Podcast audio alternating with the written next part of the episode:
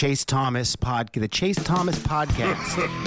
um, my nephew needs me to record. See, I hate. I already hate it. I hate it. All right, hello, and welcome back to the Chase Thomas podcast, where I'm still the aforementioned Chase Thomas, coming to you live from Knoxville, Tennessee, on another episode here on the Blue Wire Pod Network, the Chase Thomas podcast, with Evan Sowards of 49ers Hub. At this time, Evan, good evening, sir. How are you? Oh, dear God, make it in. Oof. Sorry. I'm sorry, my friend.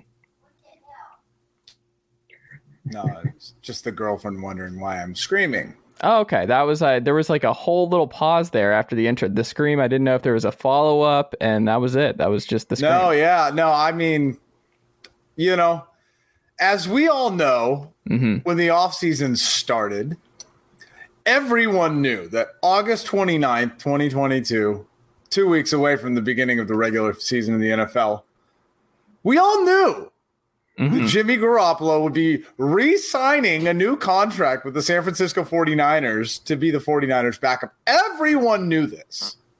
There was no question. And I'm just glad, as I have told you all from the beginning, that uh, Jimmy's still a 49er. Well, let's hold it. We'll get into that in just one second because we also have another guest, Evan. So we're we're almost there. Theo Ash of the delightful Stay Hot Sports Podcast, also here on the Blue Wire Pod Network. Go subscribe and check that out on YouTube.com slash Stay Hot, I believe, or is it Stay Hot Podcast that they go to for that? I think it's Stay Hot Pod. I think it's Stay Hot Pod. There you go. Yes. YouTube.com slash Stay Hot Pod and uh, all that good stuff. But Theo, welcome back to the program. How are you, sir? I'm I'm good. I have no skin in the game when it comes to the San Francisco 49ers. So today's news I could just kind of look at and be like, "Oh, I wonder what that means," and uh, move on with my delightful day. And I'm that's, There you uh, go. that's I don't know. It's been it's been kind of a, a, a busy news day actually. It seems like there's been the cuts going down, so kind of paying attention to that. I liked Sony Michel got cut and I got 50 tweets about it within like 2 minutes. So Mm. like everybody is kind of like circling like waiting for any kind of news to drop. And then like something will happen and I'll see like 60 tweets in a row about it. And then like even if it's something little. So you know lots of lots of people just i'm just ready for the actual season to start. So i don't have to see all these sony michel tweets and these jimmy garoppolo restructured tweets. It's- I, I well, would let's get into that, Evan. The Jimmy Garoppolo news that broke today. Um, the content gods knew we were looking for some general stuff to talk about here on the NFL program here on the podcast. And goodness gracious, Evan, what what is happening? Um, the common sentiment I saw on Twitter.com is this is an unserious franchise based on today's news. That was a common, but from 49ers fans who are very much upset at what has happened today in San Francisco. Uh, I saw one, I forgot who it was. Uh, he was, I think, a national reporter of just like, I hope Trey Lance has got uh, got all the confidence in the world. I hope he's a really confident dude uh, going into this year, and that's like his thing, he, his mo. He's a confident guy and is able to compartmentalize and look past this. But where are you at? You've got a, you've had a couple hours uh, to kind of think about this, let this uh, settle a little bit. Is it panic mode now in San Francisco? Is this a disaster? Uh, if you're Trey Lance, um, does this signal that the Niners are just overconfident in a really weird way about how they can control the narrative in the locker room and keep uh, keep this thing moving in the right direction? Where are you at with all of this? So, I mean, I usually like to be a pretty confident person when I talk about things. I will say, I really at this point have no idea what I think is going to happen. Uh, some of my initial reactions, um, I think if this, if at the beginning of the season they would have said the 49ers are restructuring Jimmy Jimmy Garoppolo's deal at the beginning of the season, we would have been like, oh, okay, they're restructuring it, trying to find a better trade partner, yada yada yada. Right? I don't think there'd be as much panic. But after everything that we've gone through in the Jimmy Garoppolo narrative, I think it just comes at a time where you know Twitter is an insane factory of of takes and opinions, and I think there was no world in which this news would have broke or Twitter didn't collectively freak out. Not even just 49ers Twitter.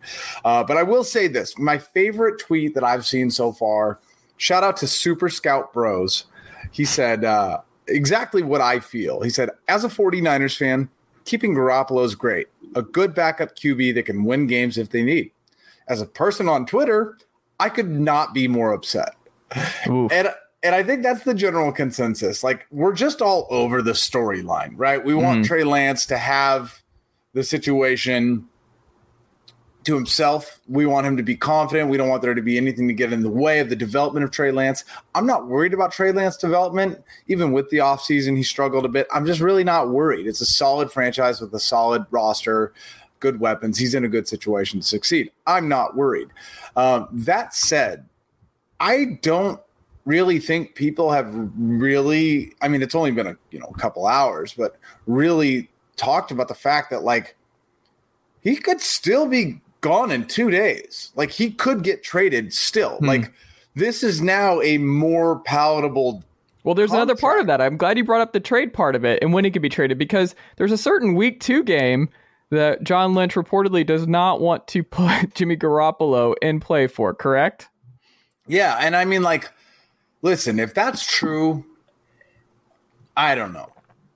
I think as a that's fan, hilarious. As a fan, I think I could understand sitting there and thinking that. But like, if if the if the if the Seattle Seahawks were like, "Hey, we'll give you a fifth round pick right now," mm.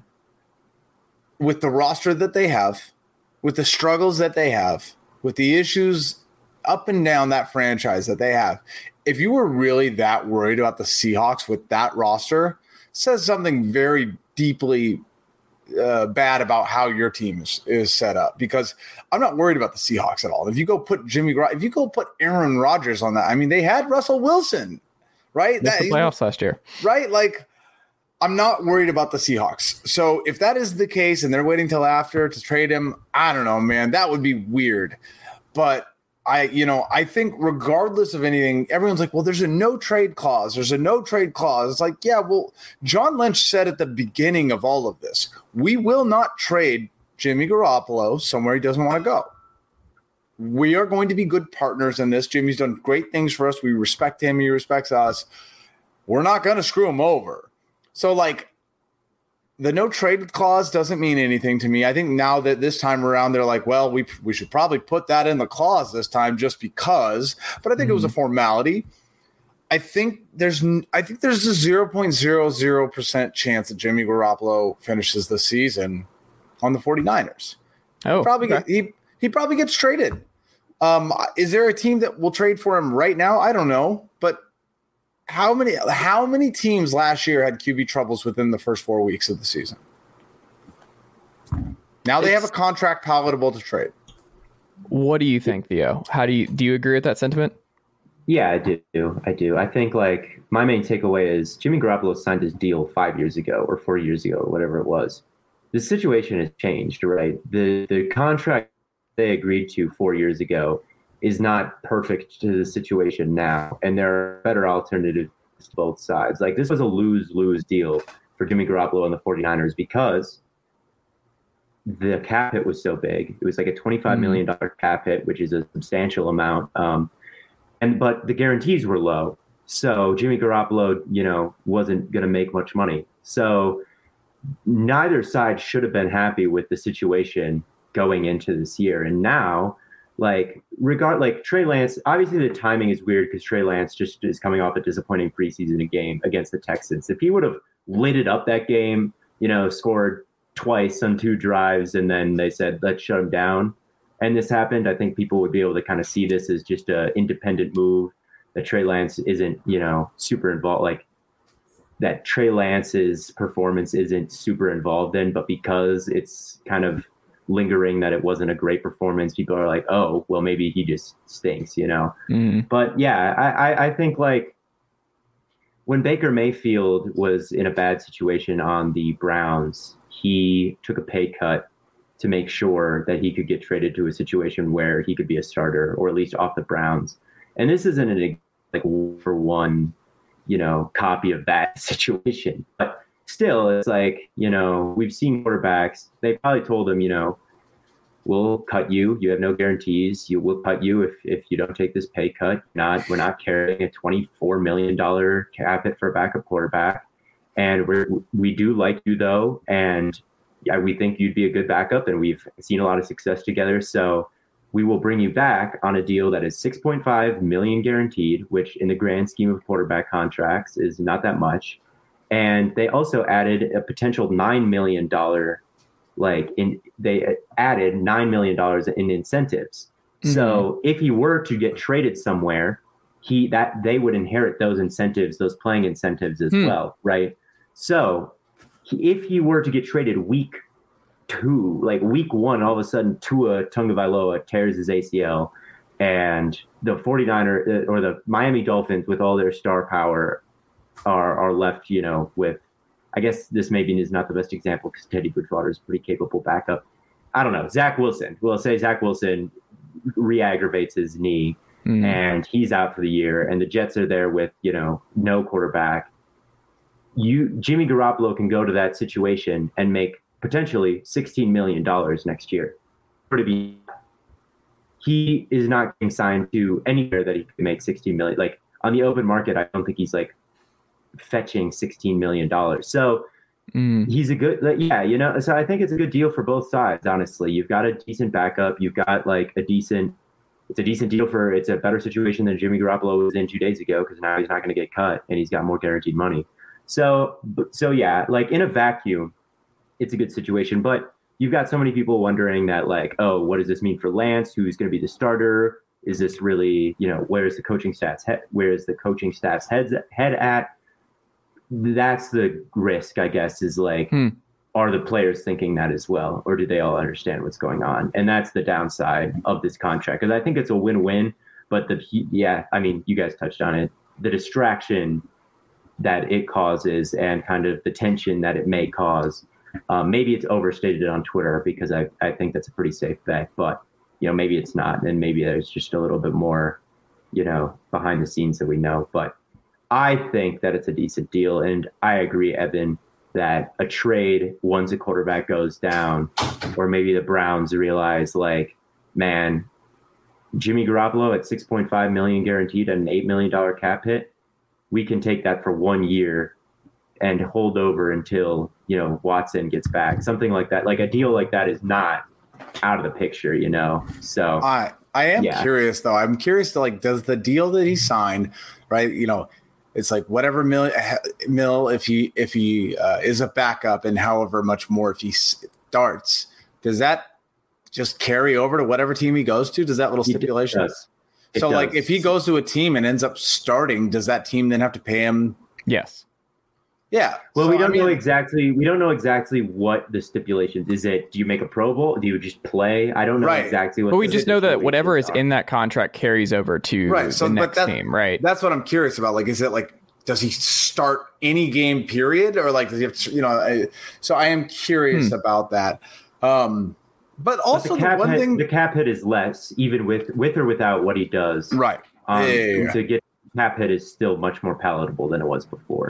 The uh, yeah. The one thing I want to say before we end on this till the next week when we inevitably have to talk about Jimmy Garoppolo again is if you're going to ask me what type of quarterbacks do you need personally, personality wise, mentally to handle a situation like this?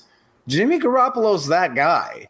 Literally, not one time has he said a single negative thing about the situation every single time, literally since he joined from the Patriots, he always says the the media correct thing, right? Like the mm. the the professional, outstanding quarterback, good guy, you know, team guy thing. That's always.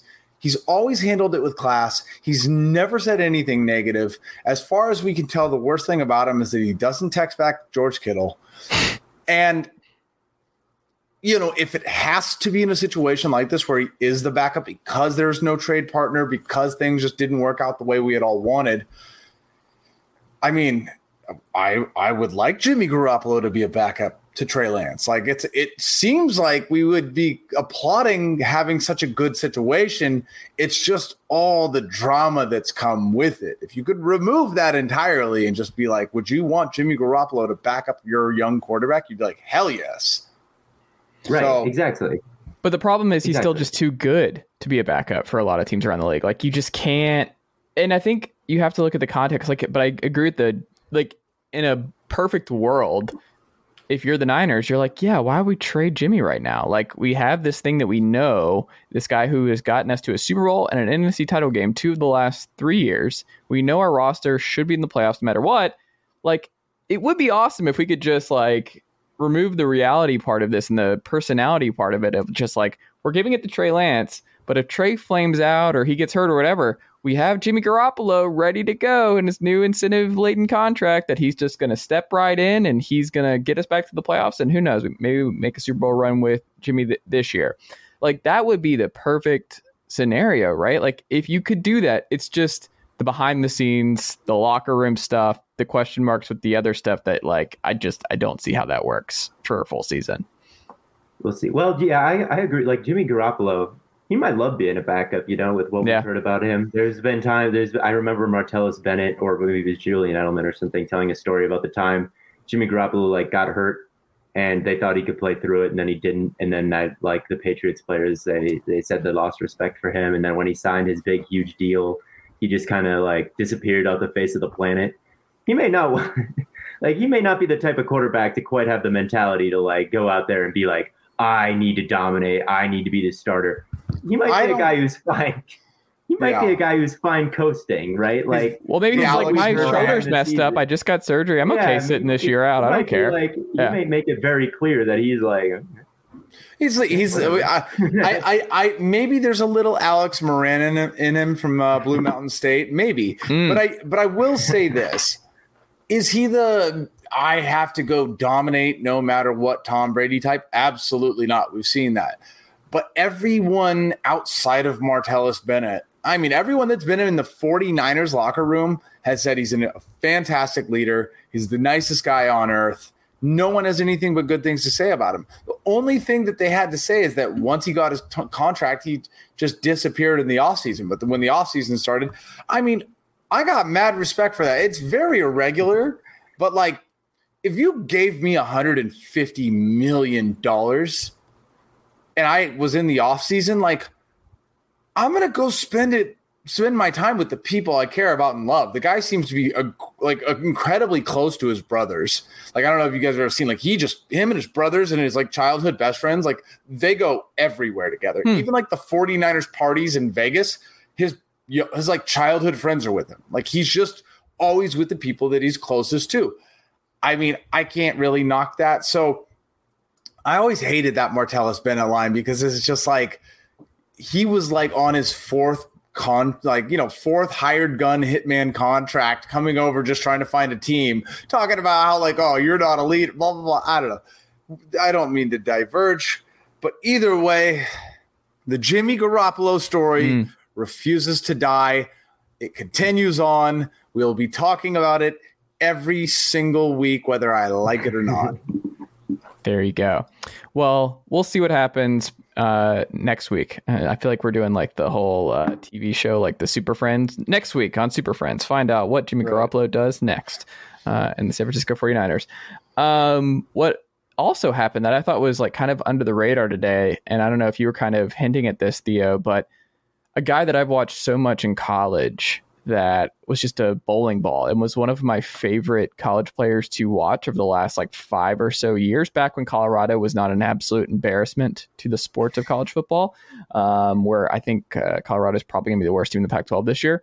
Um, so, not great. Probably first coach fired there on that front, but that is neither here nor there. What is important is Laviska Shenault, who I just love, love, love in college, loved him coming out of college has dealt with a lot of injuries, not been used the best in Jacksonville, and then obviously with what happened last year, more of just you know, eh, just not the best situation for a unique player like Shenault.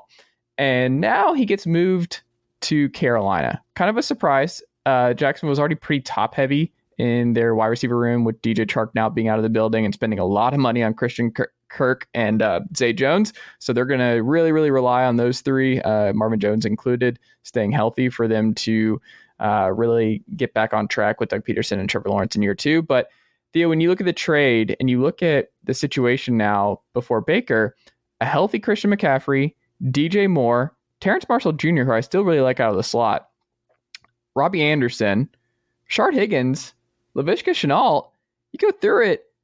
I like a lot of the pieces in Carolina, and I think a lot of people have just penciled in Tampa Bay, just running away with this division, doing great. I look at the uh, the of the three question marks around Tampa between Carolina, New Orleans, and Atlanta, and I think I'm talking myself into Carolina having the best upside play of the three to have the really good year in the NFC South and surprise teams of those three. Do you share that sentiment, and do you like the fit of Lavish, Laviska Shenault in Carolina? Not really. oh no. Oh, uh, no. I don't know. I, I I don't I don't hate it. I think Laviska. I mean, Laviska Shenault was sabotaging Trevor Lawrence last year. I think. Wow. Yeah, Laviska Shenault of all the wide receivers, I mean, who had like the amount of targets that he had was easily, I think, the worst the worst one on a heavy workload. So this is hurting my soul. I'm sorry. He uh, he killed Arizona State, my alma mater. In uh, he did. Well, not really. Yeah, in 2018, I remember that. But um, I, I liked him too in college, but he just is not someone who I trust after what I saw last year. The mm. drops, and I don't know if the the coordination and the head coaching has something to do with it, like running bad routes and. Mm you know, we saw guys running into each other. Laviska Shenault was at the heart of all of that, and he was he was the wide receiver one or or the most you know productive or the most targeted wide receiver on one of the most disappointing rookie campaigns in in history, which was Trevor Lawrence last year. And uh, that that team led the league in drops, and and Shenault was a big reason why didn't quite show the like dynamicness after the catch that you would expect to see from him based on what he was doing in college. So Shenault, I'm like, I don't know. I don't know. I I think like maybe you don't want him as a wide receiver one. You don't want 20. I saw a Nate Tice tweet today where he's like 25% of of Trevor Lawrence targets last year went to Laviska Shenault and Laquan Treadwell. And you you don't want guys like that maybe mm having that big of a target share. They're obviously going to be inefficient. And maybe like if you put him in a role where you know he's not forced to produce play after play after play after play, and in fact is just like a couple, you know, you've got DJ Moore there to be the guy. Mm. You've got Red Ro- Robbie Anderson there to be on the other side, and Laviska Shenault can kind of, you know, do what he's good at, and that's probably more underneath stuff. Hit hit him in stride and turn up field or something like that. I can see him being more useful than he was before, but he doesn't really move me. Baker doesn't mm-hmm. really move me. Baker behind that offensive line, especially like his pocket presence, has never been um, super fantastic. I always think of the play against the Steelers. I think it was week 17 or 18 last year. TJ Watt had a sack, and Baker was literally looking at a wide open guy and double clutched it a couple times, and then didn't pull the trigger, and he got sacked. And and you see stuff like that too much from Mayfield, and like I think he can have a better year than he did last year with the shoulder shoulder like fixed and everything, but there's just too many mechanical things that I think he's bad at to be a really great quarterback. McAdoo's offense doesn't really help him out in the way that um, in the way that Stefanski's did, which is pretty he- heavy play action stuff mm-hmm. and uh, eliminating a lot of the routes on the field. Then McAdoo is kind of the opposite of that, where it's like we're going to spread everything out, put a lot of guys on there, and get it out with timing and accuracy as much as possible without so much of the since it's so quick. Mm-hmm. You know, we're not going to do the long developing play action stuff. So I, I don't, I'm not a huge Panthers fan. Their cornerback room also, like Jaycee hmm. Horn is coming off a, a torn Achilles and Donte Jackson's pretty good though. Donte Jackson is all right, but like if Jaycee Horn doesn't come back or or isn't you know a good player right away, all of a sudden Donte Jackson is your best corner, and that's not not great. Like no. the cornerback room, I think is a little a little questionable. I don't know. It's it's all just a little like. But I think the, the defense is still be pretty good though, right? Like Brian Burns is still an absolute menace. I don't I don't hate their defense. I think Phil Snow has actually done a pretty solid job. And I mean, when you look at you talk about the offensive line, I think one of the things with Baker, he got hurt playing behind that offensive line, and that was probably the best offensive line in football last year. And they have Yeah. the case to be the best offensive line this year, even without JC Tretter, who retired at the center spot. But like, I don't know. I guess maybe it comes down to what uh, Ikem Ekwonu is going to be at the left tackle spot for Carolina. And it wasn't like, good. It wasn't good in the preseason. He which really is scary. Like, Like, that's what it might come down to for the. Panthers. it's scary, and Baker like Baker is scary, and like man, if Burns is there, Burns is there, Mm. but they lost um, Reddick, and who did they replace him with? You know, it's going to be like Frankie Luvu on the other side Yeah. full time now. You know, it's like I don't know, I don't know. So it's, well, they did draft Brandon Smith in the fourth round, so maybe he gets some snaps there. I don't know. Yeah, I don't know either. I don't know exactly what their plan is, but to me, it's just not a team that I am high on. Like Okay. I, I think the Saints, the Saints have a killer defense. I think with Jameis and Kamara, um, I think Kamara is not going to get suspended. I think Michael Thomas is going to be back. They added Chris Olave. Their defense still looks like number one on paper. To me, if you're going to pick a non-Buccaneers team to win this division, I think the Saints are like a, a much more solid bet. I mean, the Panthers have probably the worst head coach in football. I'm, Oh I- man.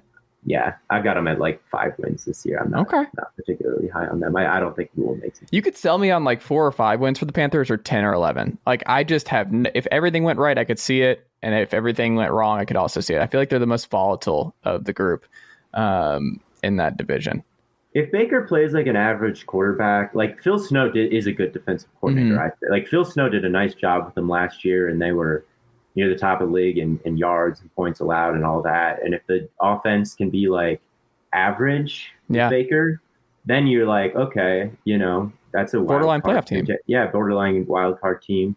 I just with with Matt Rhule running the ship, I just don't think everything's good. Well, he's got a couple more months to ride this out, and then he'll be at Nebraska coaching the Huskers next year. yes, sir. Um, Evan, what do you think about all this? Are you a Panthers believer? Do you like this uh, situation for Baker uh, that's uh, co- coalescing around him? Yeah, you know, I'm just glad that Dorial Green Beckham's getting another chance. What is he? Yeah, no, is that- dude, uh, no. Okay. This- come on, guys. I'm just saying, like Laviska Shenault, like I was going to my Twitter. I was like, Yeah, I was, I was No. like, what? no, no. Okay. just- this is uh Kelvin Benjamin, yeah. Dorial Green Beckham. Like he's just a, another person on a long list of of really good college, you know, wide receivers that didn't pan out in the off- NFL. I saw a tweet today that was like, uh, no, no joke. I think Laviska Shenault was the worst wide receiver in the NFL last year, and you know. I was, I was, you know, I, I was, ex- I liked watching the film of him, like when we were doing pre-draft stuff. Like, but dude, some some guys just don't make it in the NFL, and like this this does nothing to me. What was it? Who was the two? Was it receivers? Yeah, it was receivers with AJ Jenkins on the 49ers and the Chiefs traded for uh, another receiver. They just like swapped their their bust receivers. Hmm. Do you guys rem- do you guys remember that? bit- this this may have been a little bit before my time. Yeah. How long ago is this, Evan? I mean, AJ Drink, Jink. Oh, yeah. Jon Baldwin. This That is sounds 2013. familiar. Yeah, the 49ers drafted AJ Jenkins in the first round, and he was the worst probably pick I've ever seen them make. What And- year was it? No, I, I've 20, not heard this that was name. 20. This was 2013. John Oh Baldwin on the goodness. Chiefs.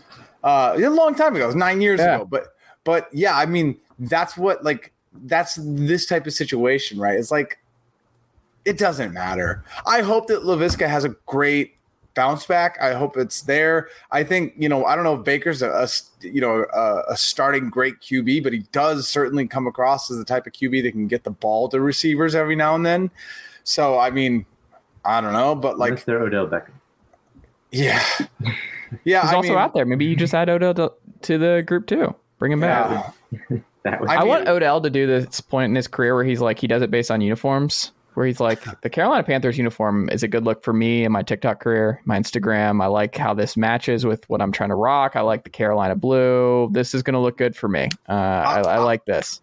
I'm really worried. I mean, I'm really like as a 49ers fan, like I'm worried about where Odell lands because I hope to God that it doesn't. He doesn't land on another team that ends up beating the 49ers in the NFC I, Championship. I You, mean, you, he's just gonna resign with the Rams and like I want him to end up in Green Bay. Green Bay is where I want him to end up.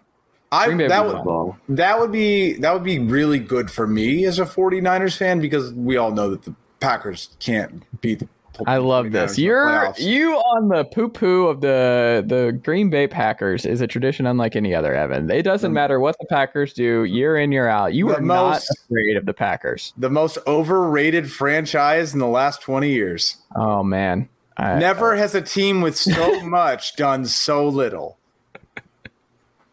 You haven't the Two- 49ers like not won anything in that time with Dude, Ooh. if if the 49ers had literally like even above average quarterback play on the last two Hall of Fame defenses that they had, they'd have two rings right now, maybe three or four.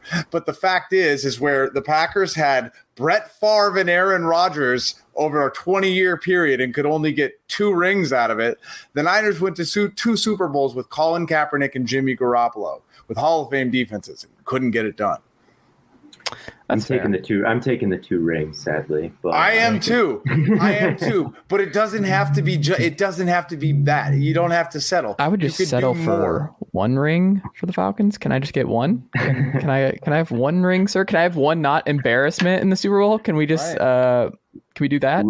Ridder will lead you there. Ridder is Eh, fit. Ridder looks good. Ridder Ridder is doesn't- fine. He looks okay. You know who looks amazing is Kyle Pitts. I really don't know how defenses are going to match up with Kyle Pitts. Like Kyle Pitts is going to be an MVP candidate. Evan, close your ears for a second.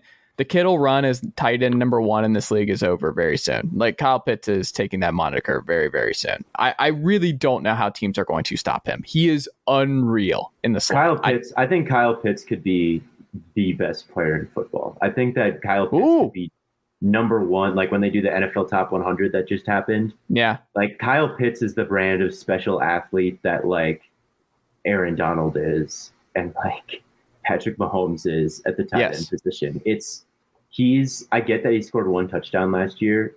you had to watch the was- games. As someone who watched every dumb, game, But Yeah. there was a play against the Bills where Oh, I know you're talking he, You know, in the snow where he was running, just totally cleared a corner, yes, reached like way behind him and caught it while still not slowing down, and then like stiff armed the shit out of Micah Mhm. Hyde, and then like ran another thirty yards. I was like, no, I think he got hurt on that play too. He he slipped. He kind of slipped. He would have scored a touchdown on that Mhm. play, but it was snowing and he like slipped. But like I watched that and I was like, I don't know if any other player outside of like Calvin Johnson and like Terrell Owens, certainly no tight end, is burning those angles and catching that and moving that fast. It's like that is that is some freak stuff that he can do. But anyway, this is not a Kyle Pitts section. We can make it a Kyle Pitts. I mean, pod. honestly, I'm I'm down. The one thing I, I don't want to like. I know we got a little s- a little schedule and outline and all those organized things that I. Do love you know, Evan, as someone who Yeah, never well, checks the outline, off- do you know? First off, like nowadays, you just don't even like like. I mean, you did this time, but last week you just didn't even send it to me. I was like, I read it. Oh, you I do? read it. I Okay. read it. Of course, I Well, read hold on. it. It's not a new document link, by the way. You've had the link forever. It's the same link. You know, honestly, I don't have to I'm not like contrary to me forever being online. I Mhm. re- I, I don't really. I mean, I have like a I have a really nice gaming PC that literally just has the games I play on it, and I don't know how to Mhm. do anything else. Like that's just. All you gotta yeah, do is bookmark this link I and just put it did. in a bra- in a tab, I and then never worry I about it again. did.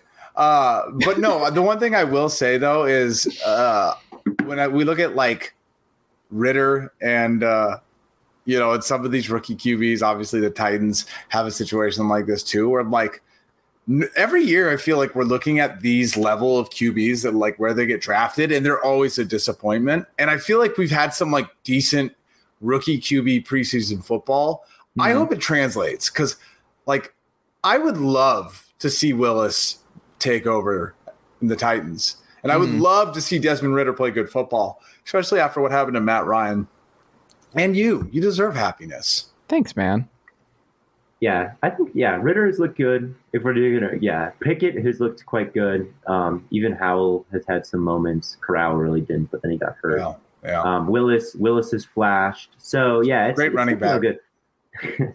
but when I, whenever I think of co- preseason quarterback performances, I remember Daniel Jones, and I Mm. remember literally after the first Malik Willis game, I went back and I looked up Daniel Jones preseason highlights and I watched him. Like he looks good, and I looked at all the comments, and they were like, all of them, literally all of them, were like, I hated on this pick when it happened, but he proved me wrong. Literally, go watch, go look at the comments, and go Mm. look up Daniel Jones highlights, preseason highlights, and go read all the comments. And they're like, "I hated on this pick, but he has sold me. I am apo- like people were apologizing to him extremely prematurely. So things like like Pickett and Ridder and Willis and all of those guys, and it really any good or bad. I, I got retweeted, quote tweeted because Ja'Marr Chase had like the worst preseason ever. He had a year. bad He had The, preseason. the he had like the, the five drops. targets. He had Yeah. five targets. He dropped four of them, Mhm. and then he also was like, all the news out of training camp was bad, Mhm. and I was like, we're we're. I, I was pretty famously low on the Bengals. But I was like, we're all banking on Ja'Marr Chase to be good. That guy might suck. it's Mhm. like what I said. He might be terrible. Like what? What reason is he giving us to think like he's going to carry anything with this pre-draft prospect? But I mean, like, of at least you have that. Like, at least you can go, hey, I was looking at drops and going, he doesn't look good now, right? It's Yeah, not it- like, He dropped and, like almost everything thrown to him. I was like, Like- there's no way we can bank on this guy to be a good player his rookie year. yeah, I mean, I was sitting Yeah. there going, the Bengals are the stupidest teams on earth. They could have had Penei Sewell they took. J-" I was like losing my mind, but you know, they did end up losing the their their uh, Super Bowl because they had no offensive linemen. So I mean, well, they don't Super get Bowl. there without. Oh, yeah, on. We can't they, do this. they ended up We- we're- losing. the You know what? Bowl. Because this is the lead in to the Chargers. Because Evan and his Justin Herbert stuff, the stuff that he's been pushing, this fake news uh, Oh. with the Justin Herbert Chargers. like, Tennessee's is- really getting to you, huh, bud? Oh my goodness, I can't do it. I, I can't. I can't handle it. Um, Evan, would you like to guess how many times the Los Angeles slash San Diego Chargers have been in the postseason in the last nine years? Uh, I would just like to ask you counterpoint. How many times in the last nine years did they have Khalil Mack Mm-hmm. next to Joey Bosa? I How could- many? I mean, they had Joey Bosa. They had Melvin Ingram. They had prime Melvin Ingram on one side and prime, Prime Joey Bosa on the Melvin other. Ingram is a oh stretch. Watch those hands. I mean, he was a really good player. People were all in on that dynamic duo off the edge, and just every year with um, Derwin James, every year with your new friend Jason Verrett, where it's like, oh, if he's healthy, best corner in football. You go through this with the Chargers. They've made the postseason one time. There is something wrong, and I feel bad for the Chargers fans because there's something about this franchise that is just cursed, and people are penciling them in as the favorite in the AFC West. I'm not putting them in the playoffs. If I had to do my one through four, they're number four for me. Like until they break this curse and they just paid Derwin James, until they actually make the playoffs, until they host, and I'm putting host in air quotes on youtube.com slash Chase Thomas Podcast as someone who has watched a lot of those LA Charger home games and have been being in the building, uh, I think for one of those. Like it's not it's just until it happens, it, it's just I can't do it. Like what happened in the Raiders game to end last season? Like Justin Herbert did everything in Week 18, and they still could not make the playoffs, and they still were played a part in one of the weirdest endings of an NFL season ever. Because it's like, oh, we could just tie and both get in, and we could do this weird stuff, just kneel I- at every play. I, am telling you. Evan, there is nothing that is going to sway me on the Chargers making the playoffs this year. So I will bang the under on the Chargers. So when we think about this division, they have the lowest floor. I can't do it. I will just I say this. They have the highest floor. I think. They absolutely. The highest floor, no, the highest floor is the Raiders. How Where about- like yeah. the Raiders are so top heavy and they're so reliant on their veterans. and Dog! just with this, Dog, Yeah. you are not. I don't Highest know how floor. much. I don't know how much this sn- snowball Mike can take, but you are not. Uh, you are not in this country on Mhm. this podcast going to sit here and use the. I can't swear on this podcast. I'm so mad right now. The Oakland Raiders is Mhm. going to be your example when it comes. Oh, the, they have the floor. I have a take for you. The best defensive DVOA in the division last year was maintained by the Raiders. They made the playoffs when their coach was forced to resign in the middle of the year and their special teams coach coached them. They still made the playoffs. They played the Bengals pretty tough in the playoffs. You go through it. Derek Carr, when he is on his game, top 10, top 10 quarterback in this league, somewhere in there. You go through it. They are the most even team. You bring in Patrick Graham, who's done great work in his DC career. I think this defense is going to be really good. I think the offensive line is going to be fine. Davante Adams is going to elevate. Like they know Hunter Renfrow in the slot is just devastating for a lot of teams. Their floor is so high where I'm like, there's no path to them being terrible. Like the path to them being like seven and 10 is so easy. Like I could easily see that. But like their floor to me is like 500. Like that is their absolute floor. Go ahead, Theo. I think the Raiders. Well, here's the Raiders last year. Mm-hmm. They made the playoffs, which was good, and then they added Davante Adams, which is Mhm. good. Uh, they in the second half of the season, I believe they beat a team that was completely racked with COVID. Like their record in this, they started three and one, and then their record was pretty mediocre the rest of the way, and a lot of their wins were, you know, against some some kind of depleted teams during kind of a weird COVID stretch. So to say they were like in the playoffs, yes, but I think they were like closer to what you historically expect to be like an eight and eight team. Similarly to how I feel about the Dolphins, who went like seven or nine and eight last year, but were one and seven before their schedule got like ridiculously easy. Sometimes, like with the Raiders, not that it's to the exact same extent, not that they're not a good team, but like to just say like, oh yeah, the Raiders won ten game, they're a ten win team that added things. Like I, I Mm. think that there may be a little bit new, more nuance to it than that, but like they have, I think the two biggest ingredients to winning a Super Bowl, which is you need the passing attack to be good and you need the pass rush to be good. And with Yannick Ngakoue and Our uh, Max coworker Maxx Crosby, Crosby. our coworker, our esteemed coworker Maxx Crosby, Mhm. and on the offensive side, our other coworker Yes. uh, Darren Waller, and you know Davante and Renfrow Mm. and Josh Jacobs and all these guys. Like they have the two key ingredients, but their offensive line is horrible outside of Kolton Miller.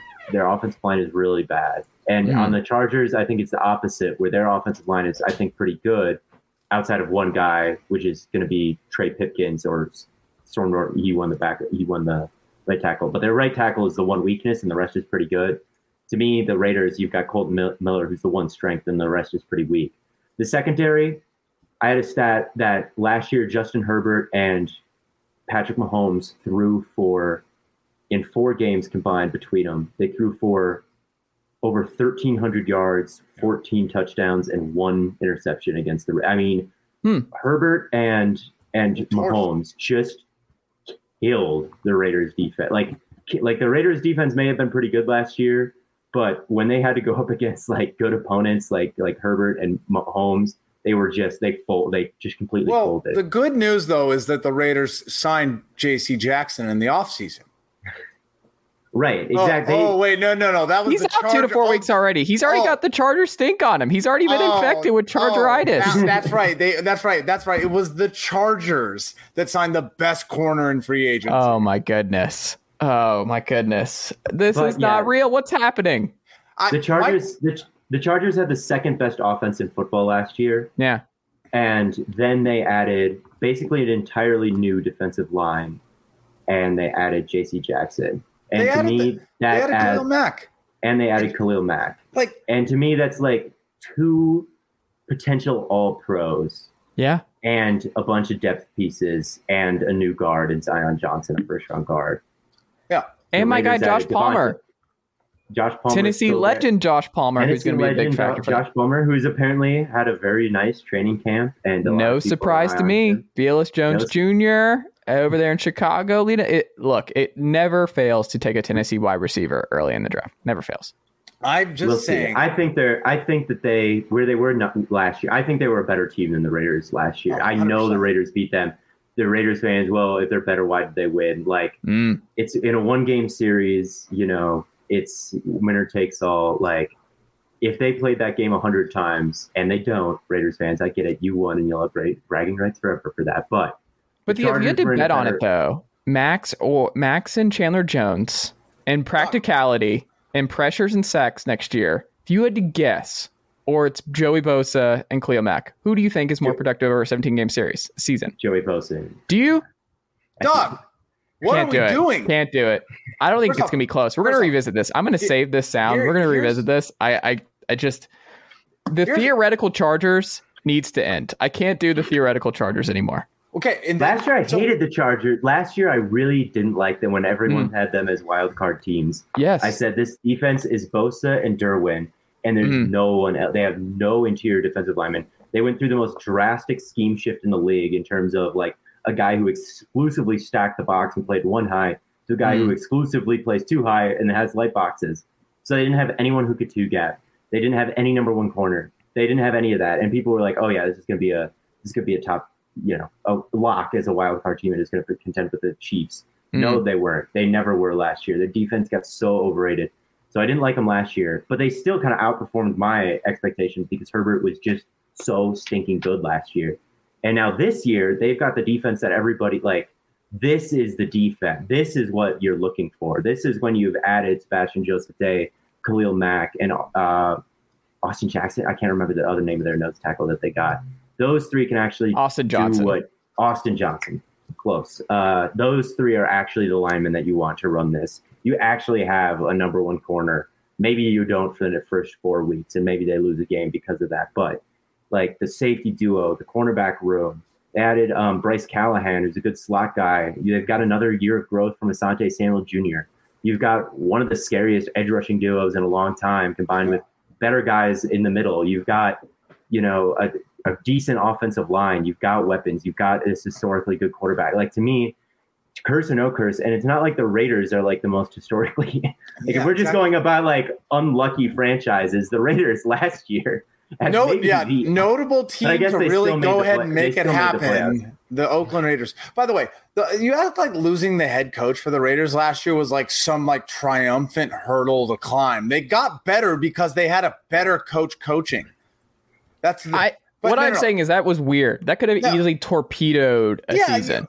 Yeah, but when you're when the guy lighting your kitchen on fire leaves, you shouldn't be surprised that the kitchen's no longer on fire. Well, I also think Rich should get a head coaching job at some point. Sure, like he's, yeah, he's absolutely. proven- I don't He's in a good understand why he in a good hasn't gotten a better. I don't know why they didn't give him a serious look anyway. Uh, Here- after Here's some here's some here's some some one liners. Mm. Mike Williams and Justin Herbert will have more yards and touchdowns this this season than Derek Carr and Davante Adams. Ooh. Joey Joey Bosa and Khalil Mack will have more sacks than the the starting corner the starting uh, edge No rushers way. for, the Raiders. No way.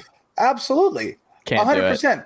The the one thing that I love Theo about is because he's so much smarter than than most people. He just casually slips in that Asante Samuel is quite literally maybe the best overall draft pick last year.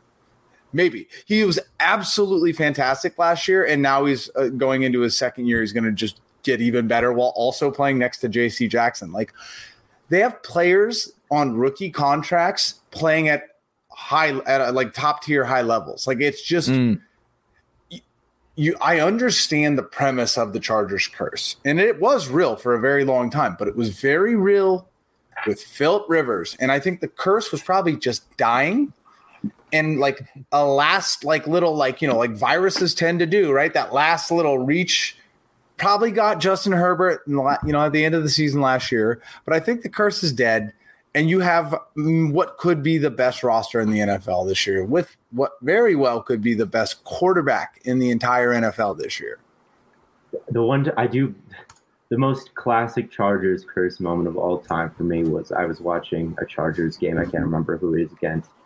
Um, and I had a friend from San Diego, and once the Chargers left, he he cast them away. He hated them after after Spanos left, and he became a Rams fan. And there were there's a bunch of people from San Diego, California, who went to Arizona State. So we were all watching Mhm. this Chargers game with lots of Chargers fans, and they had it in the bag, and they were on the one yard line, and all they needed to do was punch it in.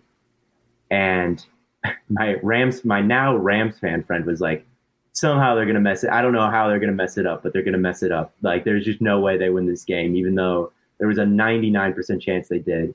And like while reaching over the goal line, Melvin Gordon fumbles, and and they may have been playing the Raiders, and I can, but and the other team recovers, Mm. and they lose. They just lost a game that was absolutely in the bag, and my former Chargers fan friend just like would not stop saying they were going to blow it all the way as they marched down the field, and it looked like they had everything locked up, and they still managed to blow it. Um, so, yeah, I I mean it's it's something you can. I always talk. I'm from Minnesota, but I'm a Packers fan. I always talk about how Minnesota sports will uh, let you down eventually Mhm. they will. Uh, but you know, even with that being said, I've still seen the Vikings go to the you know NFC Championship game where they got shellacked by the Eagles. But you know, the Vikings are an extremely cursed franchise, and Yep. that doesn't mean that might mean maybe the maybe the it'll it'll pop up deep in the playoffs like it does for the Packers every single year. But to me, the Chargers are a loaded roster, top to bottom. I every skill position you like quarterback, all the units, quarterback, skill position, offensive line, front seven, secondary. I mean, we got stars, we got potential all pros on every level. So it's like, dang, I, I, I don't know if there's a roster out there that's more complete than that. So you curse Well- or no curse, I'm taking. we could say there is one team potentially more developed and that more deep, and that's the Chiefs, right? Like they they move on from Tyreek Hill. I think they're my pick right now to win this division. Um, I think we have to group the Chiefs and the Broncos together because I think the Broncos are either like the best team in this division this year, and like Russell bounces back and he's immediately at the MVP rush that we saw a couple years ago, or it's like, oh, the Seahawks knew something and that this is actually over, and the Russ that we saw go to the Super Bowl and that MVP type Russ, let Russ cook stuff is over, and the Broncos are now locked in with this guy. Um, Tim Patrick out for the year uh, relying a lot on Melvin Gordon in 2022 and what he does for them. Like, we'll see. Jerry Jeudy, can he finally come through on his uh, first round pedigree? Like, is that a thing? Or is it all over and they like just this completely backfires? Like I don't think there's any middle ground. Like the the the Broncos go eight and eight. I think they're either the best team in this division and they go like thirteen and four, or I think this is a disaster and they're like six and eleven and the Broncos are like, oh my god, we made a huge mistake with uh, Russell Wilson. The Chiefs though are the same way. We're like, I just I think the Chiefs have to go into this year with the the upside of like they have the best odds winning this division. I think people are probably over analyzing moving up losing Tyreek Hill. I think Juju is a great scheme fit for what Kansas City wants to do, and I think Patrick Mahomes and Juju are going to be uh, simpatico in a lot of ways. Um, George the defensive end from uh, Purdue, is tearing it up in preseason. I think he's going to be an Rough. Uh, monster on the edge for KC. But you just look at it and you're like, I don't know. Skyy Moore will probably fine for them. I'm, I would not be surprised if he's really great. Like your old friend uh, Theo, you get Marquez uh, about a Scantling. He's in the building. Travis Kelce still there. Um, I just, I think this defense is going to be a little bit better. And I just, I look at Patrick Mahomes and what happened to him in the playoffs and what happened to him in that Cincy game, and just the picks and what he was doing, and just not having to worry about finding Tyreek Hill, I think will actually develop something else in his game. I think the best is still in front of Patrick Mahomes, and I think he's going to look at this year as proving a lot of people wrong in terms of like, ah, Ty- I need Tyreek Hill to get to that next level. I think he's going to push back and get even better. Like they're they're my favorite. What do you think? I like him. I think about like what Mahomes did his his rookie or not his rookie year, his second year when he won MVP, and I mean the year before that they were starting Alex Smith. Okay, and when you Mm. think about Alex Smith and Andy Reid, Watch I mean it. you don't exactly. Hey, I'm not saying it. I'm, no ju- I'm just kidding. Alex I'm Smith. just kidding. I'm just kidding. but the style of quarterback that he is, is is a little bit more precise. He's a little bit more, you know, in structure. He's not someone who's going to be. So it's not like Andy Reid all of a sudden had Mahomes and said we're going to go full like balls to the wall, crazy down the field stuff. No, his first year in the league, there was still like, you know, remnants of of that Alex Smith type of like offense and that kind of like mentality around like how they want to put points on the board. And it was a little bit more structured. And that's when Mahomes had his best season. That's when he was so historically good. I think everybody is like, oh, Mahomes is inaccurate. He's not poised. I think they're in for a very rude awakening when they find that without Tyreek Hill, they're going to say, let's, that got crazy last year. We tried to hit the home run every play, especially because Mhm. their defense was so historically bad at the beginning of last year. I mean, they were the worst defense in football through the eight, first eight weeks. So like with that pre- with Mahomes knowing that and just kind of the deterioration of like structure over the years, it kind of just turned into like this we need to go like we can hit home runs, we're going to hit home runs and we need to and it it, it made for messy football. But that's not just all that's not all Patrick Mahomes can do, you know. That's not I that it hasn't looked like that for 3 straight years, you know. It's been it looked like a little bit of a and even the deterioration was still a very an offense that was number one in yards per drive and number one in points per drive. They were the best offense last year. So to say a deterioration is like a little weird, but mm. I mean, you could see it a little bit and like it was a little bit more of a struggle than it has been. And I think they're going to say like, let's calm down. We're going to take a step back. We're going to go under center. There's going to be more play action. There's going to be more running, right? Because last year against the Bengals, the Bengals were dropping eight into coverage, like all of that playoff game and instead of just running the football, they still continued to try to bomb it down the field. This year, they're like, we're going to run the football more. We're mm-hmm. going to play, you know, I, I formation under center. We're going to do all this stuff. It's going to be precise. It's going to be timing. And Mahomes is going to be able to beat, like, he's the best quarterback in the world. You know, he's, he's going to be able They're going back to the Andy Reid Philadelphia Eagles years, basically. Yeah, basically. Yeah. That's what they're going to do. And, and like, that team got to the Super Bowl with mm-hmm. Donovan mm-hmm. McNabb all right. And really good during those Vic years. Yeah. Like, and really good during those Vic years. Like Mahomes, Mahomes can do all of that and more. Mm-hmm. So yeah, the offense I'm not worried about. And that might be the team with the highest floor just because hmm. even with Tyreek Hill gone, Mahomes behind a very good offensive line with maybe Andy the best Reid in football. And Travis, yeah, with Travis Kelce, Andy Reid, Mahomes, good offensive line, and the wide receiving core, you've got guys that can stretch the field uh, in Marquez Valdes-Scantling and Mecole Hardman. Can they punish like you should not hit as many deep shots as the Chiefs have been hitting over the past three years, right? There's a lot of times when someone will take the top off the defense and all they're there to do is take the top off the defense so the underneath guys can eat, right? Like that's how normally it works is like a clear out. Mahomes mm-hmm. and Tyreek Hill could like hit the clear outs, which is weird. But in the design of the play, like underneath, like just because that's not there and that flash isn't there doesn't mean they can't march up and down the field with you know, Marquez Valdes-Scantling taking the top off the defense and, um, you know, Kelce and, and Juju eating underneath and from what that creates. So, yeah, it's going to be a great offense. The defense concerns me a little bit just because the defense was not very good last year, even though they did turn it around a little bit. They did get torched by Josh Allen at the end of the season. They did get torched by Ja'Marr T- Chase at the end of the season. And then they lost Tyrann Mathieu. They lost Charvarius, Tre'Davious Ward, who are like two of their best secondary players. So, you know, I did love their draft, but you know, the the difference between a good rookie prospect and like an impact starter right away is kind of a big gap. So I do worry about the defense a little bit, and I worry about their schedule, which is like the hardest I have ever ever seen. Um, but as far as like the offense goes, and as far as their floor goes, um, no reason to believe this can't be a top five offense again pretty easily. I mean, they have the hardest division in, or hardest schedule in football, and the Raiders are right there too. We should mention both are in the top three in strength of schedule per sharp football analysis.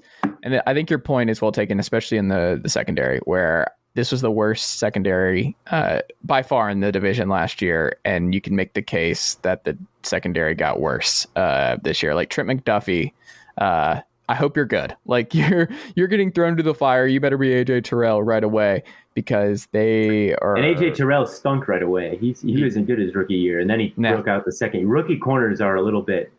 It's hard. bank on. It's the hardest position. Yeah. So we'll Evan, see. what do you think when you look at the Chiefs? Are they your favorite in this division? And do you have any serious question marks post Tyreek Hill? Are they going to come to regret just not paying him and keeping him around? Uh, I, I mean, they're obviously not my favorite because the Chargers are going to win uh, okay. the the AFC. Mm-hmm. But um, the AFC I, as a whole. Well, I I mean, regardless, I do think the winner of the AC, AFC is coming out of this division, and I don't think that's hmm. some absurd thing. Not only is, are are they three of the best teams in the NFL, but they all have to beat the crap out of each other all season long. And like, I do think there's something to say. I've, if you if you can get away from injuries, playing the best teams all season long is going to prepare you in the playoffs.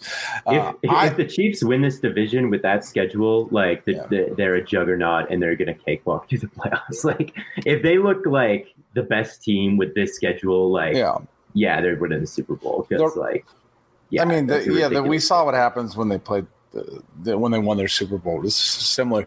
The one thing that I really like about the AFC West is that they are that there's three teams in there that are to me all of equal like if I had to rank them, I I, I would definitely have the Chargers and Chiefs one A one B.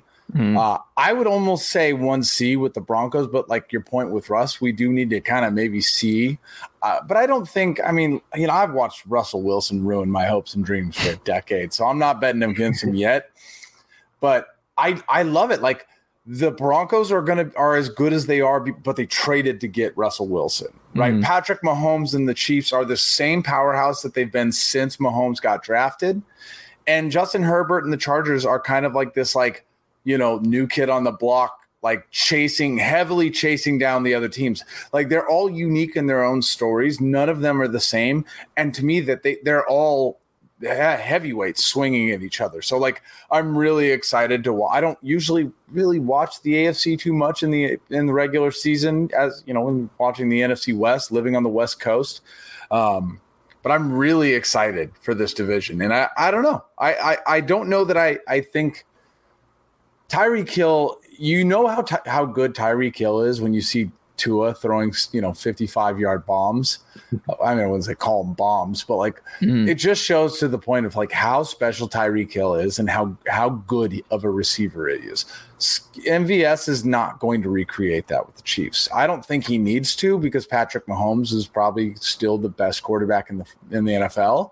But you know, point plain and simple, like they they're not they're not going to recreate Tyreek Hill. So that's what I'll be most curious about. But like, you know, like Theo said, there's a lot of things that they've done this offseason to really, I guess, kind of like fortify the walls. So I feel like this uh, the choice to move on from Hill because I think Patrick Mahomes has a lot to say in everything that they're doing. I just I, I think he okayed that.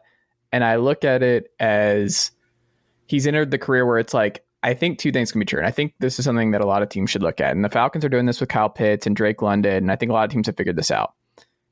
Jam pack these rookie quarterbacks with as much talent around them as humanly possible to build up their confidence, to get those safety nets so that their acclimation to the NFL is as seamless as possible.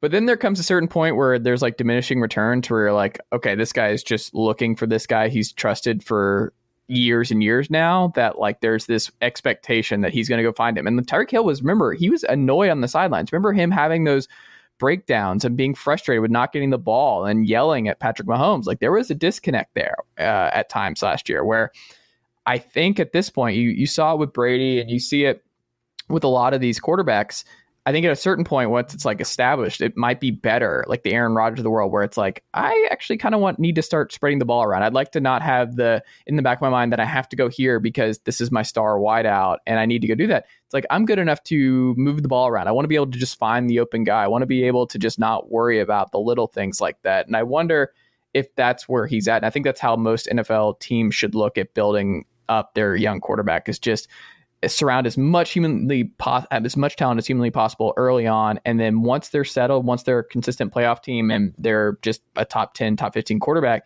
you're like all right now we can kind of spread it around. We can kind of use a resource a little bit differently. We don't have to have the go-to guy for this guy. Because i think our floor is settled with him. He knows what he's doing year over year. I think mahomes is there and i think he's actually going to have that bump. Um, theo when you have to do the one through four how many in the playoffs from this division, and how do you predict the four teams finishing in this division next year? I got the Chargers and the Chiefs in the playoffs. Okay.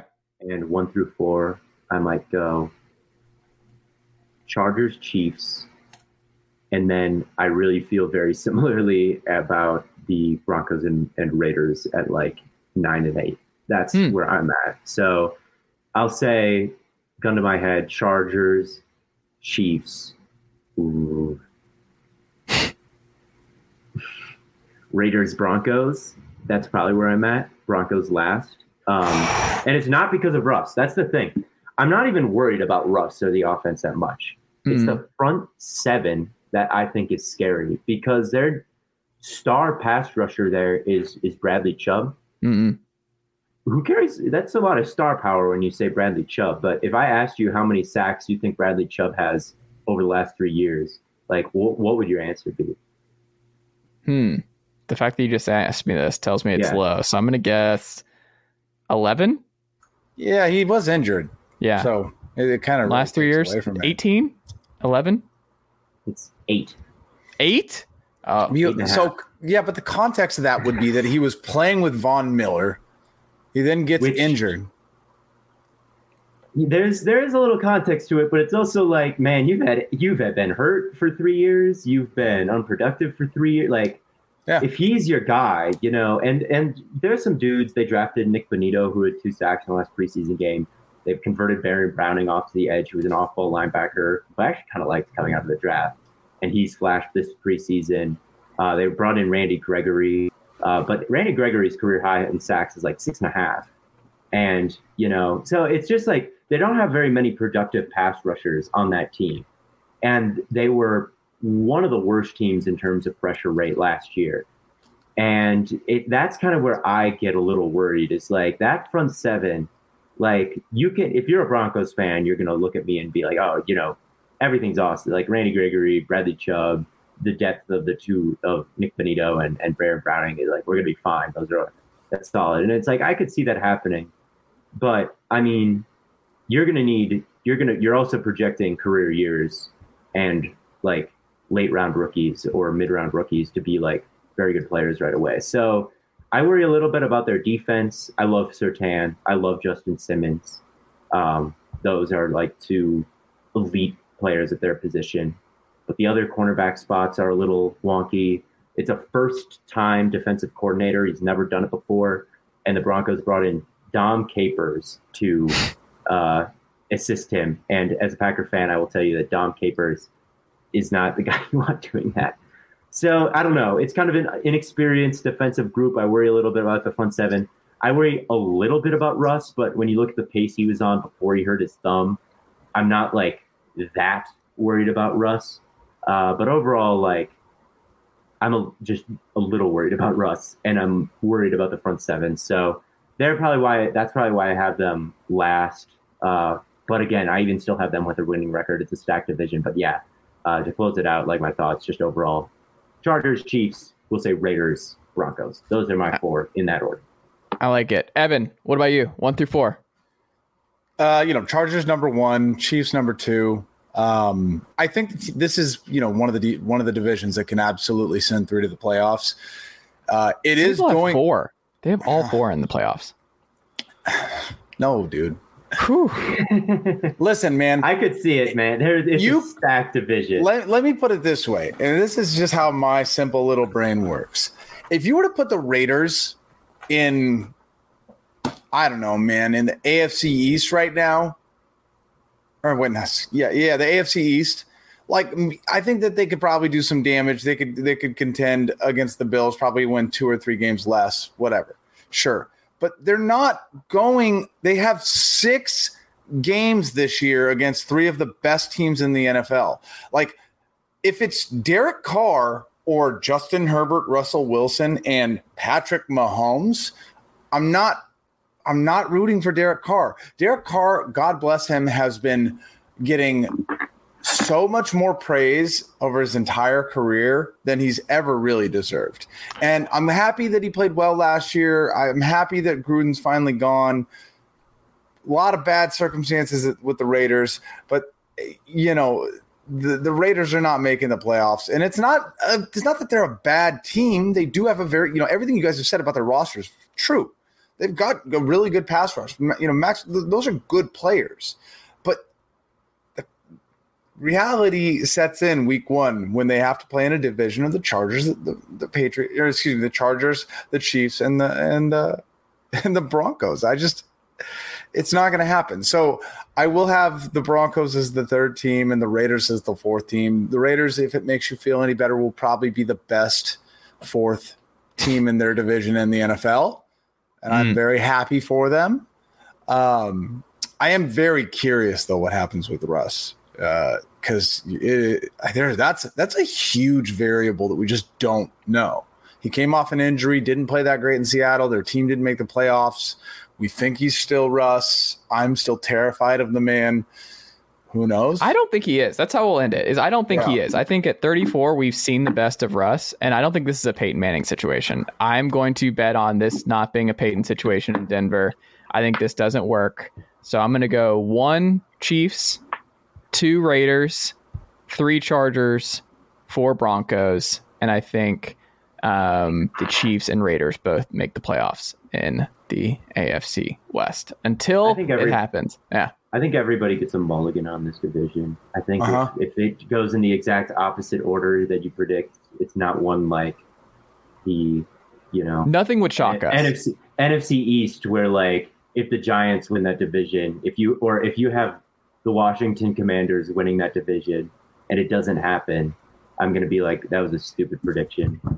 This one, like I don't, if if you think the Chargers or the Raiders or whoever's winning this division is winning the division, it doesn't happen. I'll be like, I can see why you thought that, man. Yeah. It's it's all of these teams are. All of these teams could win most other divisions. I feel like it's it's crazy. Theo, we can go listen to you and the great crew over there at Stay Hot uh, this week over on the on uh, the Blue Wire Pod Network. Go subscribe on the YouTube page and on Apple Podcasts, Spotify, where you get your podcasts, and support the good folks over there. Evan, we can follow you on Twitter at Evan Sowards. Theo, Evan, thank you as always for the time, and I will talk to you all both very soon.